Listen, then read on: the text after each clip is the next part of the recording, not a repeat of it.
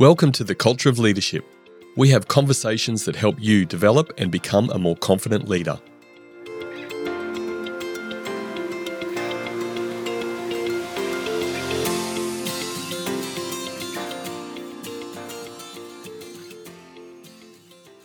Are you ready to dive into the world of job interviews to uncover the skills to do them well? In today's episode, I sat down with Jess Weiss, Managing Consultant for Human Tribe, consulting and training company. We unravel the intricacies of conducting effective interviews, from the importance of a solid interview process to the power of behavioural based questions. Jess shares invaluable tips and strategies that will transform your interviewing game. Prepare to embark on a journey that should change the way you approach interviews. If you want to become a more confident leader, it's important to learn how to conduct an effective interview process. This is the Culture of Leadership podcast. I'm Brendan Rogers. Sit back and enjoy my conversation with Jess. Jess, why are interviews, in your experience, so important?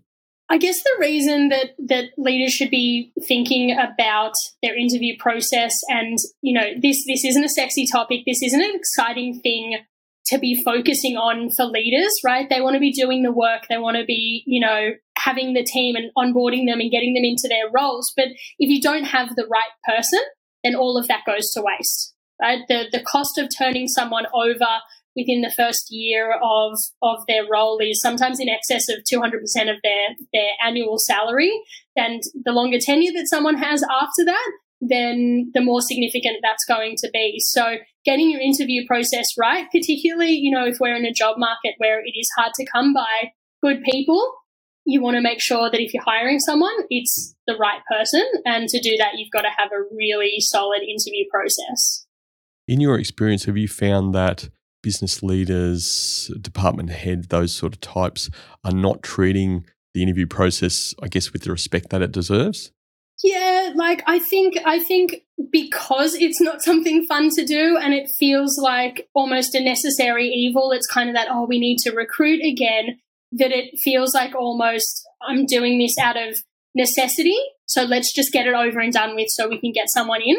Rather than treating as an opportunity to find a really high performing person, maybe even to tweak the role. Quite often organizations it's it's one in, one out this is the role they were doing, this is the role that we need to do. And it's actually an opportunity to stop and go, can we evolve this role? Are there parts of it that don't fit anymore? Are there parts that we need to add that weren't being done before? So if if we flip our view and start to look at it as an opportunity, it then doesn't feel like a waste of time, a waste of energy to do it, but actually it's it is a really big opportunity for, for leaders and organizations when they do have to recruit new people.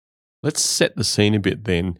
When does the interview process as a whole, and we, we talk about that pre interview process, what needs to be done there, the actual interview side or interviews process, and then there's the post side of things and what may happen there. In yours, where do you think that the interview process as a whole should start? I think as soon as you realize that there's a need to bring someone on board, either because someone has resigned from a role or been terminated, or because there's a gap that needs to be filled.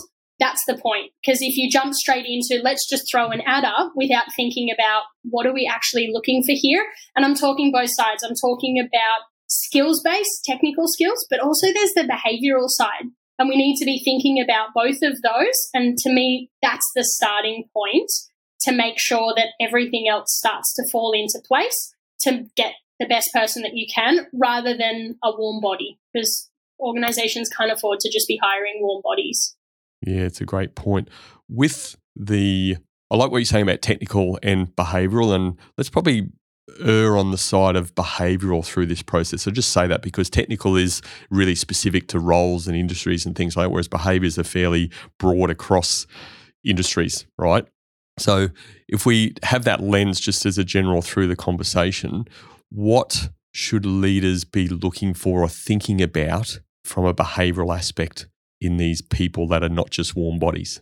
Yeah, absolutely. And I think the biggest thing is to reflect on their culture and their values and, you know, potentially, you know, looking at your best performers and go, what kind of behaviors do they have that maybe aren't our organizational values or aren't things that we're talking about? And I'm going to make the assumption that there's a culture that's set in these organizations that we're talking to. right? So you want to hire behaviorally for, for culture fit and for value fit, but also it's like, what do our high performers do? What have they got that makes them different from others? And that's the behavioral things that you want to be looking for. And that might differ, like you said, based on industry, but also organization to organization and sometimes even team to team within organizations. To some extent, all teams within have their own culture that sits within a greater one.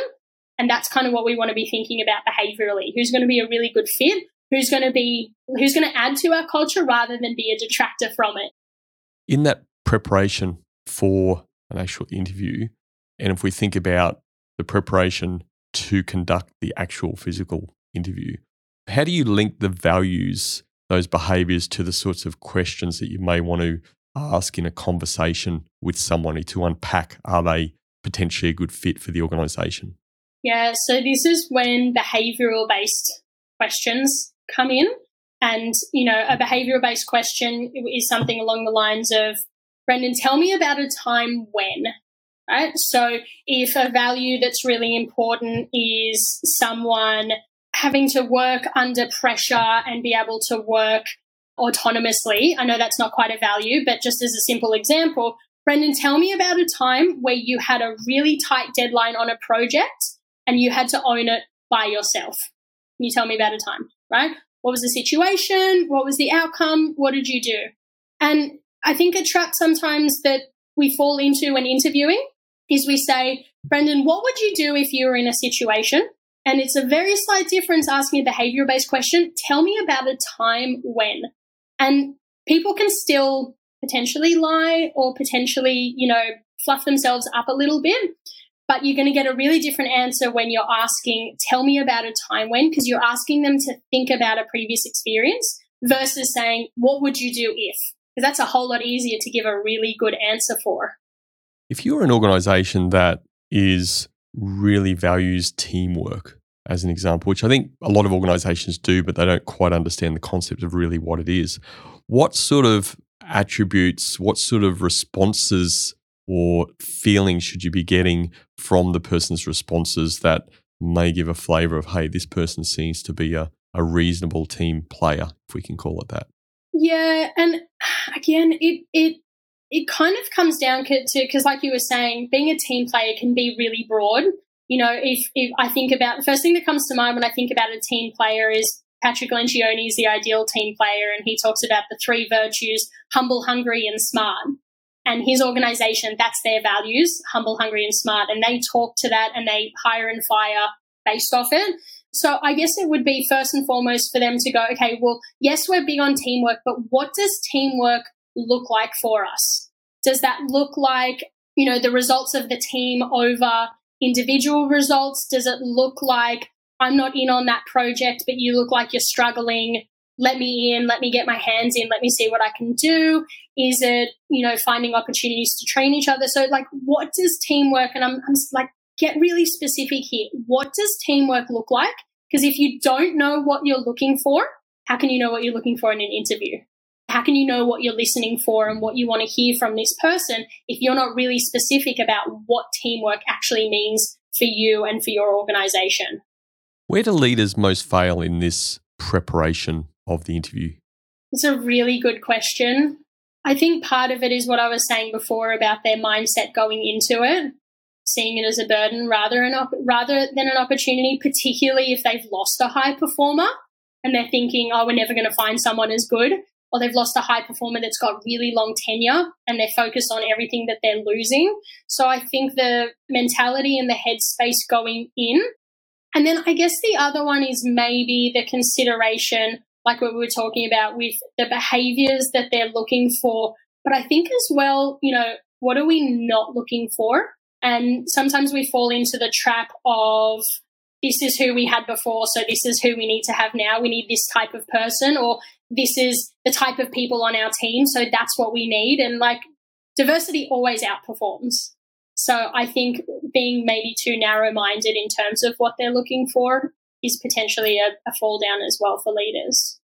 It's almost like there's a, a need for the hiring manager, leader, business owner.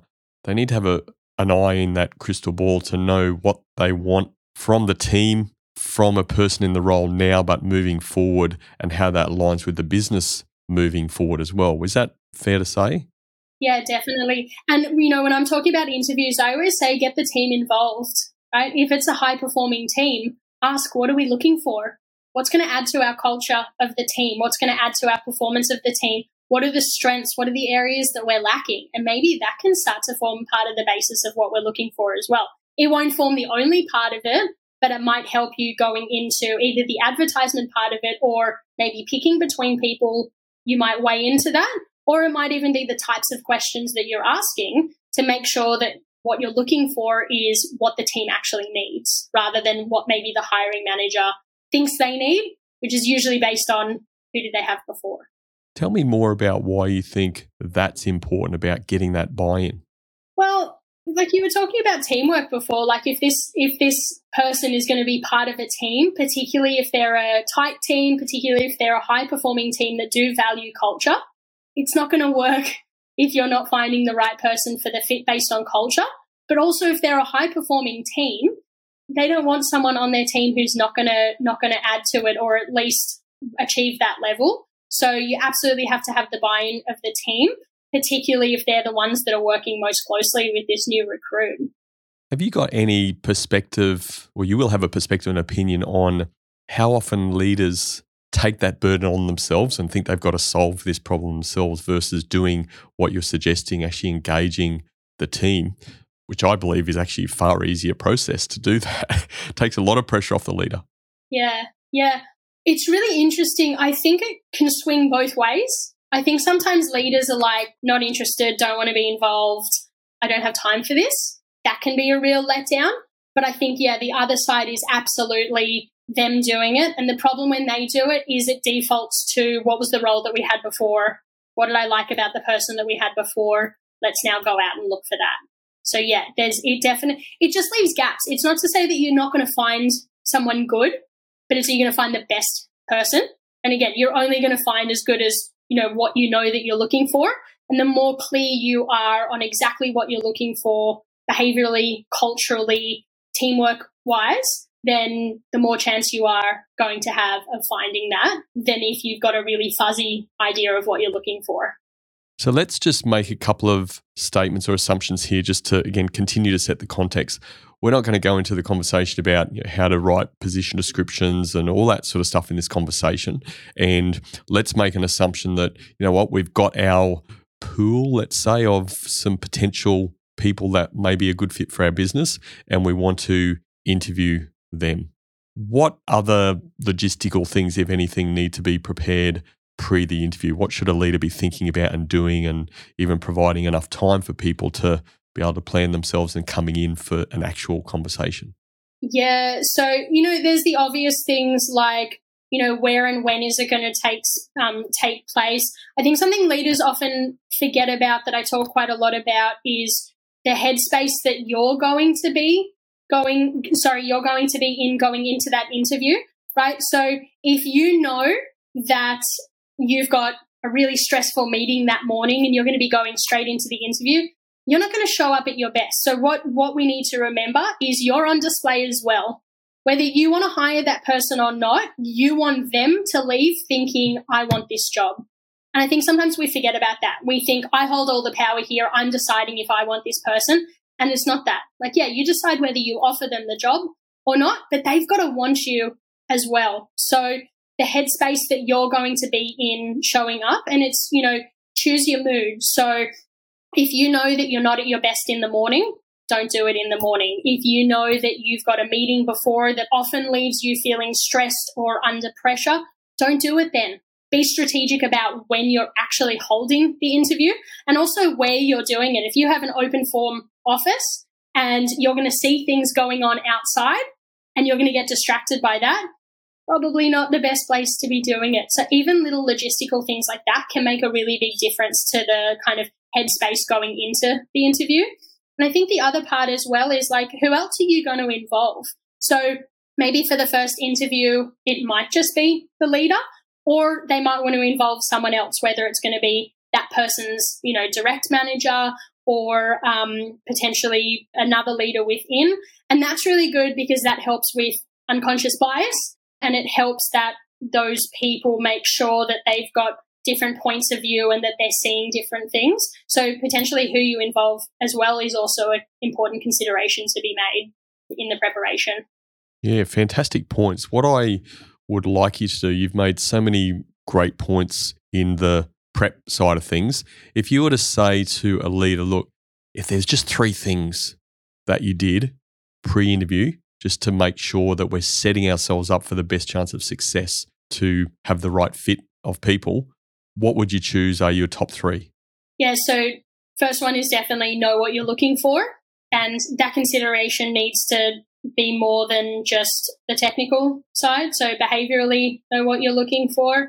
I think the second one is just the whole headspace and mentality around the hiring process. You know, going in with the right mentality to the interview, but also just overall so that you're seeing it as an opportunity.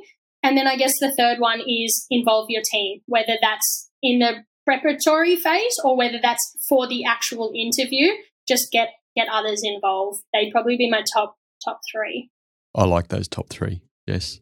You've done fantastic. Thanks, Great ones that's really set it up for you know, things to, to move forward. So, fa- a fantastic top three, I think. Let's move to the interview. And again, just to repeat for our listeners and watchers, this conversation is not about providing a complete ultimate guide on the interview process from pre, into, and after, but we're really focusing on some of these key points. So let's get in the the room in this environment that you've set up, make sure it's an appropriate environment. What, in your experience, makes a good interview conversation? So, nerves are good. Like, if anything, you kind of want the person who's coming in to be nervous but you want to be able to try to settle them because if they're so nervous, you're not going to be able to see the true them. And either potentially it means that you're writing off a really good candidate or you're just not seeing the parts of them that you want to see and you're not able to get the answers that you, you know, that you're looking for to be able to actually decide whether this is the right person or not. So I think, you know, that's the first thing that we want to do. Nerves are good, but try to settle them. And part of that is just like be a human being. Go in and just have a little bit of a chat to someone. Don't go in with the mentality of, I'm trying to scare you and you have to prove yourself. Be a human. Ask how they're going. Have a little bit of time to build that rapport so that their nerves can settle. And a really nice starting question, kind of when you get into it, once you've kind of framed it as, you know, I'm going to be taking notes throughout, you know, take your time with answering the questions, if you don't understand anything, like kind of frame all of that. But a really nice starting question is, you know, I've taken some time to look through your CV, but there's nothing like hearing it firsthand. Can you talk me through a bit of your work experience? And what that means is that you're starting with a topic that they know well, right, themselves, and they're talking about just previous experience. And hopefully, something like that will just help settle the nerves a little bit so that you actually get an insight to this person as a real human rather than someone who's just so nervous that you're kind of not able to get anything from them. I guess the trick is, Jess, from what I'm understanding, if if you can build that rapport and as quickly as possible, then you're going to have a, the chance of a better conversation for longer. You're not spending half an hour trying to build a rapport and, and ease the nerves of the person, so to speak. Yeah, and also a better conversation. And you know, if you're if you're culture of your team is we have fun and we have a laugh and yeah, we work hard, but we're lighthearted and we'll, you know, stop to have a joke around. You don't want someone so nervous that you might not be able to see that part of them. You want to see the real them because only then can you potentially envision, yeah, this person would be a nice fit. I can see this person being in there and joining in on our banter or, you know, having a little bit of a laugh. So if, if you don't allow for that, then you're not actually going to see who they are. And it's really hard to look for culture fit behaviorally if you're not seeing that person kind of a little bit more at ease and a little bit more comfortable. And on a practical sense, what percentage of time would the interviewer speak for in a good interview in your experience versus the interviewee? Yeah, I would generally say it's probably about 80 20, 80 being the interviewee. You shouldn't need to talk more than about 20% of the time if you've got really good questions, right? If you're asking the best questions, then that should elicit better answers. So I'd say I'd say probably about 80-20 and you know the the 20 is the questions. And then it's also you know at the end of the interview or later in the interview which I'm sure we'll talk about is like then give them some information about the business. And and this is quite a common mistake that I see is is you know leaders start an interview and they give all the information about the business and what they're looking for and it's almost like I'm giving you the answers to tailor your questions. You know, you've come in and I'm like, right, Brendan, what we're looking for is someone who's bubbly, who can have some fun, but can work autonomously and loves the pressure of a deadline. What am I going to hear from you? Jess, I'm super bubbly. I work autonomously all the time, and I'm also a great team player as well when I need to be. Yeah, right. So we're we're giving we don't want to give them the answers to tailor their responses. And that's just a really simple tip that quite often leaders fall down is they give it all up front. Play your cards close to your chest a little bit. Yes, give them that information, but at the end, once you've gotten a feel for them, don't give it all up front so that they can tailor their responses. Do you think sometimes the interviewer, i.e., the leader interviewing for a position, is more nervous than the interviewee? Maybe that's why they're talking so much. Sometimes it could be, and it could be either because they really like this person and they're desperate and they were the only good candidate, or it could also be sometimes a discomfort thing. So, you know, I always talk about ask the question and then zip it. And, you know, we framed it and we've said, you know, take your time with the answers, particularly with the behavioral based ones, because you're asking them to think of a time when something happens, right? Things might not always pop to their head straight away. And if anything, you want them to think about it so that you're, you're going to get a more considered response. So if you ask a question, Brendan, tell me about a time you've had to receive really tough feedback at work. And then I give you two seconds. And then because I'm uncomfortable with the silence, I start talking again. Right? I'm not getting the answer that I want. So it's like ask the question and then stop talking. I definitely think if a leader is a little bit nervous, they'll end up filling those silences and not come away with the information that they need to make a really informed decision. Yeah, another great point. As far as the questions go, do you advise leaders to have a once they know what they're looking for and they can establish some really good open-ended questions to start to unpack this do you suggest they have some sort of standard framing of their questions or just have that one or two at the start, which will then lead into a conversation? What do you think works best in your experience? Or maybe there's a time and a place for each? I think there's definitely a time and a place for each. I think the watch out of being so, I guess, prepared and compressed with questions, right? I've only got an hour and I've got these 27 questions that I want to ask is you're going to ask it and then move straight on to the next question. And sometimes it's, you know, it's like, it's like a good podcast interview. Someone says something, you want to go, Oh, that's interesting. Tell me more about that. So if you're too constricted and too trying to, you know, follow the interview guide, no, this question comes next and I want to ask about that later, but don't talk about that now, is it means that you're not going to get that free flowing conversation that you want, where maybe you're going to get more information because someone is a little bit more comfortable. So, yes, have the questions. And I, I definitely am not suggesting to go in and wing it. Have key questions that align to the key behavioral things that you're looking for, and then listen. And the more you listen, the more you will be able to ask really good questions. And we call it drilling down, right? So you go from something broad and you ask questions to get a little bit more narrow. And if you're not listening and you're not really dialed into what this person's saying, you're going to miss those opportunities to drill down. And potentially that means you, you're going to miss nuggets, either positive or negative. Yeah, I mean, it's a real skill, isn't it? The ability to question and then listen really intensely, deeply to then go to the next level in that sort of conversation. Do you have any specific tips or strategies you help leaders or suggest to leaders to say, hey, here's something you can focus on that's going to help your ability to question and, and listen?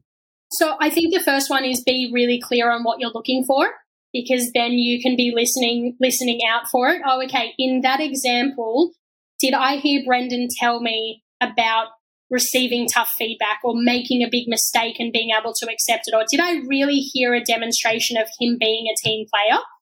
Right? So I think knowing what you're looking for means that you can listen out for it. But I think as well, like in any good conversation, it's about active listening. It's listening to hear rather than listening to respond. And the simplest example of that is if you've ever been introduced to someone and you hear their name, and for the life of you, like two seconds later, you couldn't say their name again if someone had a gun to your head, it's because you were listening to respond. You were too busy thinking about what you wanted to say next, whether it was your name or because you wanted to make a good impression or whatever it was. It's about actually stopping to hear and then choosing to respond based on what you've heard. And, you know, the, the biggest tip would be listen with curiosity rather than judgment. Because when we're curious, we're more open minded and we'll hear those little things that go, that's really interesting. Tell me more about that. You talked about environment earlier, which is super important. Let's say you're a business owner of a cafe. And I think McDonald's is a good example, I suppose, because I don't know how many times we've been in McDonald's over the years with you know, with our kids, and you can notice me tell there's an interview sort of happening over there, and is it the best environment? So I guess what I'm saying is, or what I'm asking is, is the environment appropriate like that, even though they're in that sort of situation, to give the candidate that level of privacy, respect, and the ability to just be open with their answering? Like, what would you what would you say? What's been your experience around that? I think the answer is it depends. So if you are hiring a 16 year old for their first job to be a cashier at Macca's, you wouldn't take them to corporate head office and do an interview there. Same as if you were hiring for a head of finance, you wouldn't take them into the Macca's store and do it there. So I think it's dependent on what is the role. And I think as well, it's like, are there distractions that are around going to detract from the conversation that you can have? So if you're a cafe owner and you know every customer, and in my opinion, you should, if you're a cafe owner, probably doing it at a table, even if it's in the corner, it's not going to be the best place to do it whether or not it's because of the conversation that's happening with that candidate. But if you're going to be distracted and you're going to be looking at what's going on and you're going to be waving to your regulars and there's a potential that someone's going to come over and interrupt you or you're going to hear your team say something and think, oh, that wasn't right. We're not getting that order until then you're not going to be at your best. So I think there's no right or wrong. It's like it depends. What's going to be a comfortable, safe environment for the interviewee to show up at their best? But also what's going to be most conducive to a really good conversation. How much weighting do you put on first impressions, both for the interviewer and the interviewee during that conversation or that starting point? It's a really, really good question. I think, regardless of how much weighting we tell ourselves to put on it, I think human nature is we make split second decisions about people. And this is where unconscious bias starts to, you know, come in as well. So, you know, it's easy for me to say, don't let a first impression ruin, you know, your judgment of this person. They might be nervous or they might be, you know, this, that, or the other. In reality, it's just how our brains work, right? So this person might walk in and they instantly remind you of an ex or they instantly remind you of someone that bullied you at work or, or, or they remind you of someone that you just find a little bit annoying. Whether you like it or not, that's going to influence the way that you're going to be seeing them. And, you know, with unconscious bias, the more aware of these things we are, the better.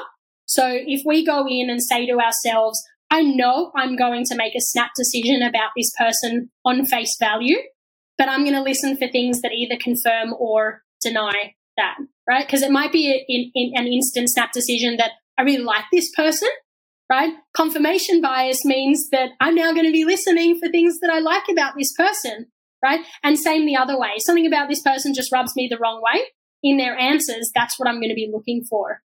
I think it's it's it's something to keep in mind, but I also think that it's part of our wiring. And this is why, if we're aware of that, we can then counter it. And sometimes that's why it's really good to have multiple people in an interview because they might see different things and you'll go, oh, it really bothered me when Jess did this. And then the other person goes, oh, I, I didn't even notice that that was a thing. And then it might make you go, oh, maybe I was being a little bit petty about it, or maybe, maybe it wasn't that big of a deal. So I think having those opinions, you can then be able to talk about it and bounce off each other.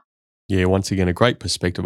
Personally, I think just apart from what you've just said, I honestly think having a couple of people in an interview, particularly if you're in a professional services environment, you may be in a closed room and those sorts of things, just to make sure from a safety aspect for everyone that there's a, another person in the room that's a, a innocent bystander, so to speak, so that can collaborate if anything untoward or if somebody took something untoward out of there and, and made up some stories. I think that there's a safety aspect to it.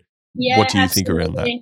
Yeah, yeah, definitely. Like, and you know, there's never a downside of having an extra set of eyes and an extra set of ears. And, you know, to go back to what we were talking about before, if you're the type of leader and you can really honestly, hand on heart, say, I'm probably not the best listener, that's even more reason to get someone else in. And maybe the way that you do it is, you know, you ask the questions and the other person takes notes. And it's not to say that they can't do it. You might pull someone in who has a really different personality to you or a really different communication style because they're absolutely going to be picking up on different things to you. So I think yes, 100% from a from a safety perspective and you know to cover your butt so that someone doesn't come out and claim un- unfair, you know, bias. Oh, you asked me about this and that means you made a judgment that this and now I'm claiming unfair practice. So yes, absolutely, but also just different opinions, different communication styles. You're going to hear different things. And it also can help with that unconscious bias. And some of the other biases, and the reason I keep going back to this is like unconscious bias in interviewing is huge. It happens from the moment that we are reading CVs, often before that, right? So the person who was in this role before was a 25 year old male and he was good for the role because of XYZ. Instantly in your head, you're envisioning that this person who's going to be in this role is kind of around the same age, maybe a guy as well, maybe a similar background. You know, they came from a tech background and they were good at this job because they had all of this tech experience. Instantly in your head, that's what you're going to be looking for. So to bring other people in can really help balance out any unconscious biases that you might have going into the interview process, um, as well as in the actual interview. If you had to make a recommendation about the other person that came in, would you, you've already uh, uh not alluded to directly mentioned really around the strengths, you know, leveraging each other's strengths and having that level of self awareness, which is hugely uh, important. Would you suggest, though, the other person is from the team that the person may be coming into or even outside of that team? If you had to choose one, what do you think would, would work best in your experience? It's hard because I think in so many cases, it really depends. Let's assume. I was trying to take you away from it depends because I know I know exactly. No, well, I agree. It, it depends. let's let's assume you've got good people to choose in either, right? Good people to choose external to the team, good people to choose within the team. I think I would lean more towards within the team, particularly if you as a leader you're not involved in the day to day. I think I'd say someone from within the team because they're going to have more of an instinct of what it feels like to be on that team day to day and maybe what whether this person is going to be a fit and what it would feel like for that person to be in on it. It might also mean that they're listening for different things in the responses. So I think if I had to choose, I would say within the team, so long as you're choosing someone from within the team who has good self-awareness and that they do live the, you know, the organizational values and that they do uphold the culture then yeah, I'd probably say from within the team if you had to choose. Yeah. All right, let's wrap up this section with a nice little bow, Jess, and similar to the pre interview side. If you had to pick three things to give leader advice for the actual interview process part, what three things would you suggest to them? Yeah, this is an easy one. So choose your mood going in. Be really aware of how you're going to show up because you're on show just as much as them. I think the second one is just play your cards close to your chest. Don't give them all of the information. Let them stand on their own two feet to do that. And I think the third one is just have really good questions and listen to the responses and give yourself the freedom to ask for more once you've heard that. If you hear something that's of interest, give yourself the freedom to be able to ask for it. Don't have such a packed interview that you don't have the availability to be able to answer uh, to, to ask questions based on what you've heard. Before we move to the post interview, is there ever a time where it's good practice for the leader to offer the person the job at the end of the interview? Like I never say never. I guess you're missing out on due diligence if you do that. You're missing out on bouncing it off someone else. You're missing the opportunity to go and do reference checks. And, you know, maybe it's pending reference checks, but even then. So, like, I never say never, but again, I go back to play your cards close to your chest. Even if you really want them, you don't need to know that. You don't have to do it on the spot. Yeah, that's kind of where I'd lean. Makes sense. Let's go post interview then. We've had a great interview, really effective, determined that the candidate is a great fit potentially or not a good fit. What's the next step?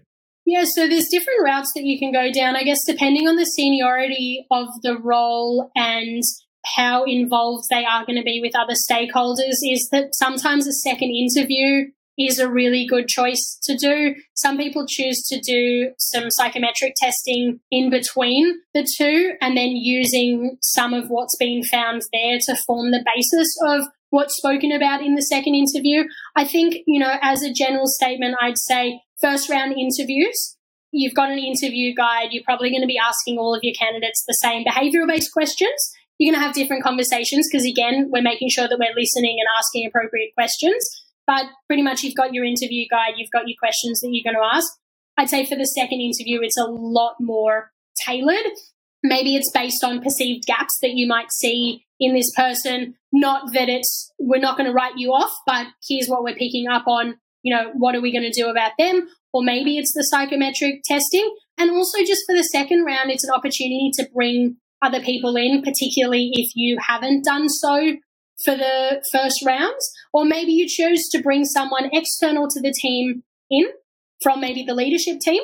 Maybe this time you'll bring in some people from the team and they'll be able to ask different questions that are really around this is what it feels like to be on the team. And then you can ask questions about that. So, potentially, second interview is a way to go. Potentially, psychometric testing is a way to go. And then, of course, you know, like I said before, due diligence of doing reference checks. And I think the other thing that I'd add as well is, you know, to go back to what I was mentioning about unconscious bias, is some of the conversations that should be happening post interview, even if you really like them, is, you know, okay, here's what we believe about this person, and here's what we heard that kind of reinforced that. What are some things that we can look for that counter that? And that can help stamp out confirmation bias as well. So having those types of conversations, and again, you know, we said we don't want a warm body. This is an opportunity to hire a really good person. Let's make sure that we're doing everything to make sure that who we end up with is the right one. And I guess a, a caveat I'd give there, you can do everything right.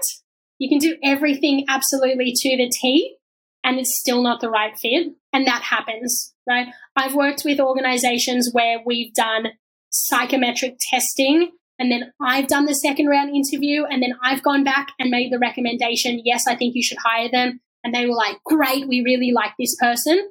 And then it didn't work and it didn't work really quickly. And I was like, did I miss something here? Like, how did this happen? So I think even when everything goes right, something can still go wrong at the end of it. But what we want is to significantly reduce the chance of that happening and control everything within our power to control.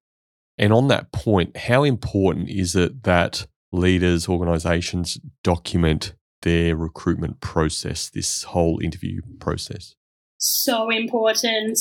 It cannot be understated. And again, you know, even if it's just as a precaution, like you were talking about that safety side of it, even if it's just as a precaution to avoid someone coming back and going, you discriminated against me because of race, age, gender, you think I'm going to start a family and I'm going to go, like, whatever it is, I think having everything documented, it just covers your butt.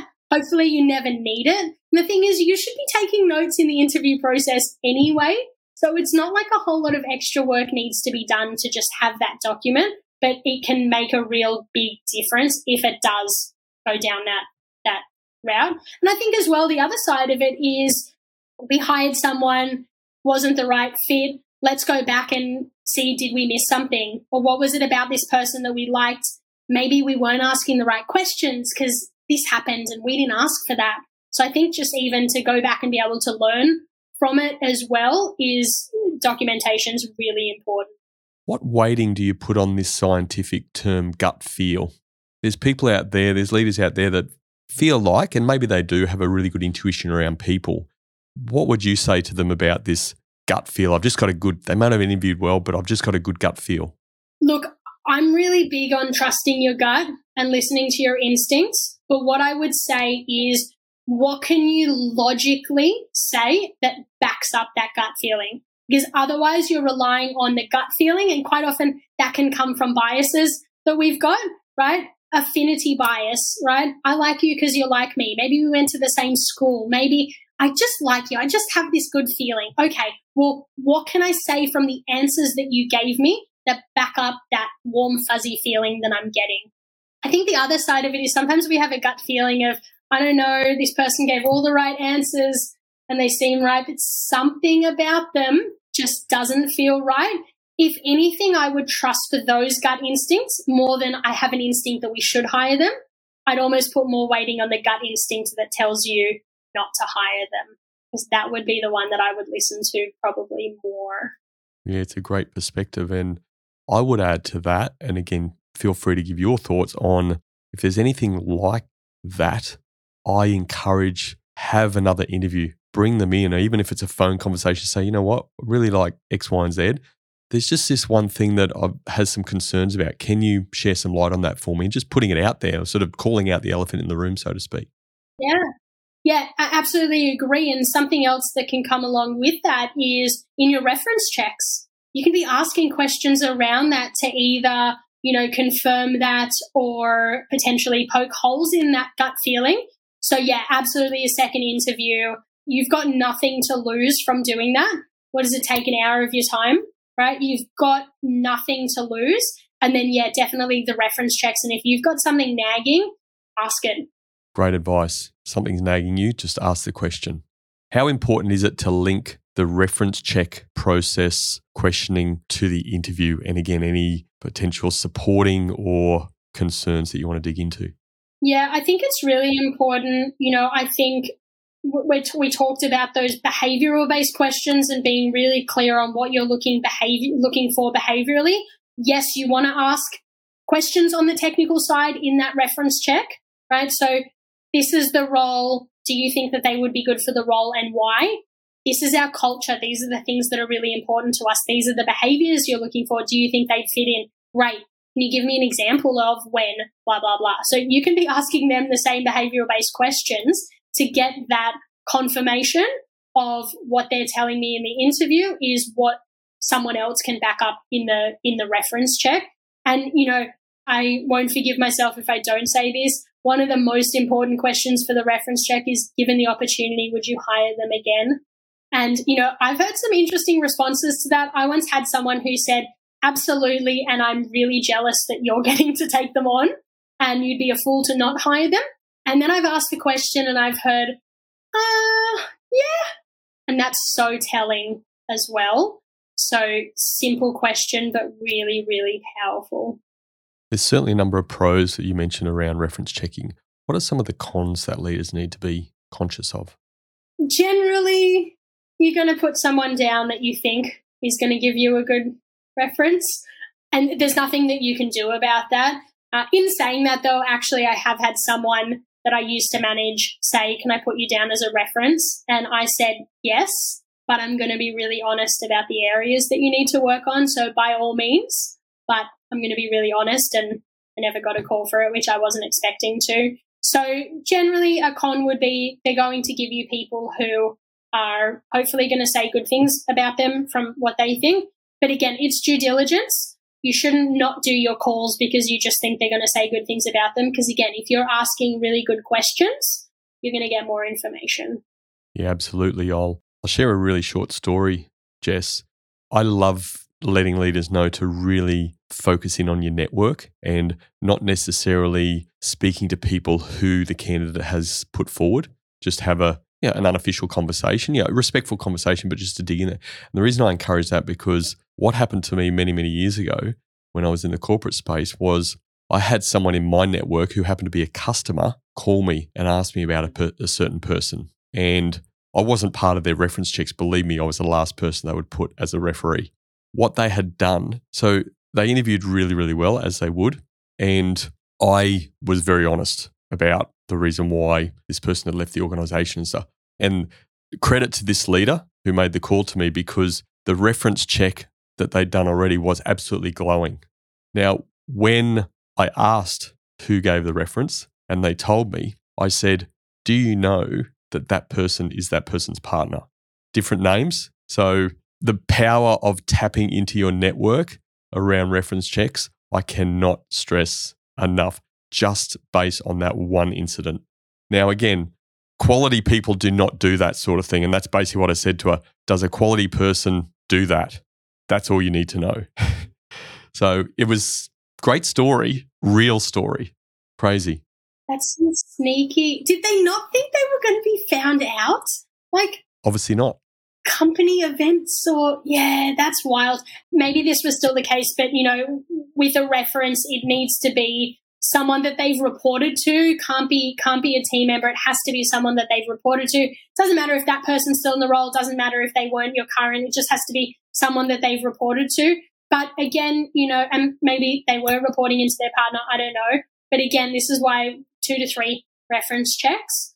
And yeah, I think, you know, if you can tap into the network, why not? Absolutely. And the thing is, it's like with with LinkedIn these days and with social media, it's not like it's impossible to go and you can go on with a couple clicks if you want to and and reach out to someone. Spot on. Spot on. It's just about leaders thinking around those and using some of those tools, being aware of what's out there. So, all right, post interview now, again, you've offered some fantastic tips. If you were to give a leader advice around, hey, if you did nothing else but just focus on these three things post interview or interviews, what would that be? Reference check, have the conversations with other people. And again, hopefully those people were in on those interviews, but just have conversations and almost try to pick apart. I like this person because of these reasons. What have I learned about them that maybe is against that? And that can help stamp out some of that unconscious bias. So reference checks that. And I think just like if in doubt, you've got nothing to lose by doing another interview. Once again, great advice. As we've said before, Jess, for our listeners and watchers, again, this is not a complete guide to the interview process, but you have shared some fantastic tips, and we've just tried to sum up those top three in your experience. Is there anything else you would like to say before I ask you about your own confident leader journey around this interview process that you just want to instill in leaders to help them understand the importance of this and how they can continue to improve at it? I just think my biggest things will be the mentality going in, see every interview or recruitment as an opportunity and just know what you're looking for. I think they'd be my two things that if you took nothing else, probably those two things I think could have the biggest impact. And really there's there's no effort that has to go into that. But yeah, I think those two. Sounds fantastic. Jess, what has had the greatest impact on your own leadership journey to make you this confident leader that we see today? I think my what is a who. It was so her name is Nick. She's one of the most brilliant human beings I've ever met. So my background is actually in the fitness industry. So I'm a I'm a personal trainer by trade. I was working as a PT, moved up into PT management, was managing a couple trainers across a couple gyms. Um, for various reasons, decided it was my time to go. And when I reflected on what I really liked about the work I was doing, it was coaching and mentoring my team. It was feeling like I had this really big reach. Instead of training 10 clients, I was impacting eight trainers who were all impacting 10 clients. And I was helping really young trainers. So it was the team meetings and the coaching and the mentoring. So I kind of went, great, I want to get into coaching. And I didn't even really know what that meant. I had no no qualifications or anything. And I went to this expo and I met Nick and um, we just started talking and and when I think back now, it almost felt a little bit. It was just a chat, but she was almost asking me some interview questions. And just the way it happened is we just got chatting. And at the end of it, she was like, I actually think I have a job for you. And then I looked her up and she kind of did exactly what I realized that I wanted to get into. And, and Nick just took me under her wing and she, she had confidence in me when I didn't have confidence in me. I appreciate your um, you know, saying that, that, you know, I've got this confidence. And I think I owe a lot of that to Nick. And, and yes, you know, I think I had potential within me, but Nick saw an opportunity and Nick invested in me and she pushed me and she challenged me and she really was able to get the best out of me. She put me out of my comfort zone and she still continues to do that to this day. So I think I think that's what's had the biggest impact on me. And you know, sometimes to this day, I'll ask her a question, and she's like, "Jess, you know, you know the answer I'm going to give you here." So yeah, that that's that's probably the biggest impact for me. Such a great leadership story, and so many great aspects of leadership in that story. Fantastic. And and the power of mentors, isn't it? Really to have those people that have your back and are more confident in you. I love what you said. She had the confidence in you when you didn't. That's such a powerful statement. Yeah. So Yeah. Yeah, absolutely. Great story. Thank you for sharing that, Jess. Jess, I've really appreciate this conversation. You do hold the unfortunate record of this is the is this the fourth or fifth time we've tried to get this conversation going. A couple of times you had some problems, I had some problems as well, but together we've done this personally, it's been hugely valuable. I've enjoyed the conversation. I know our listeners and watchers will certainly enjoy the conversation and take out these key nuggets just to help them on their own leadership journey and helping them to become confident, more confident leaders. So, thanks very much for coming on the Culture of Leadership Podcast and being a fantastic guest. Appreciate you. Thanks so much for having me, Brendan. It was a great conversation and nice to finally be able to make this happen. It's a pleasure.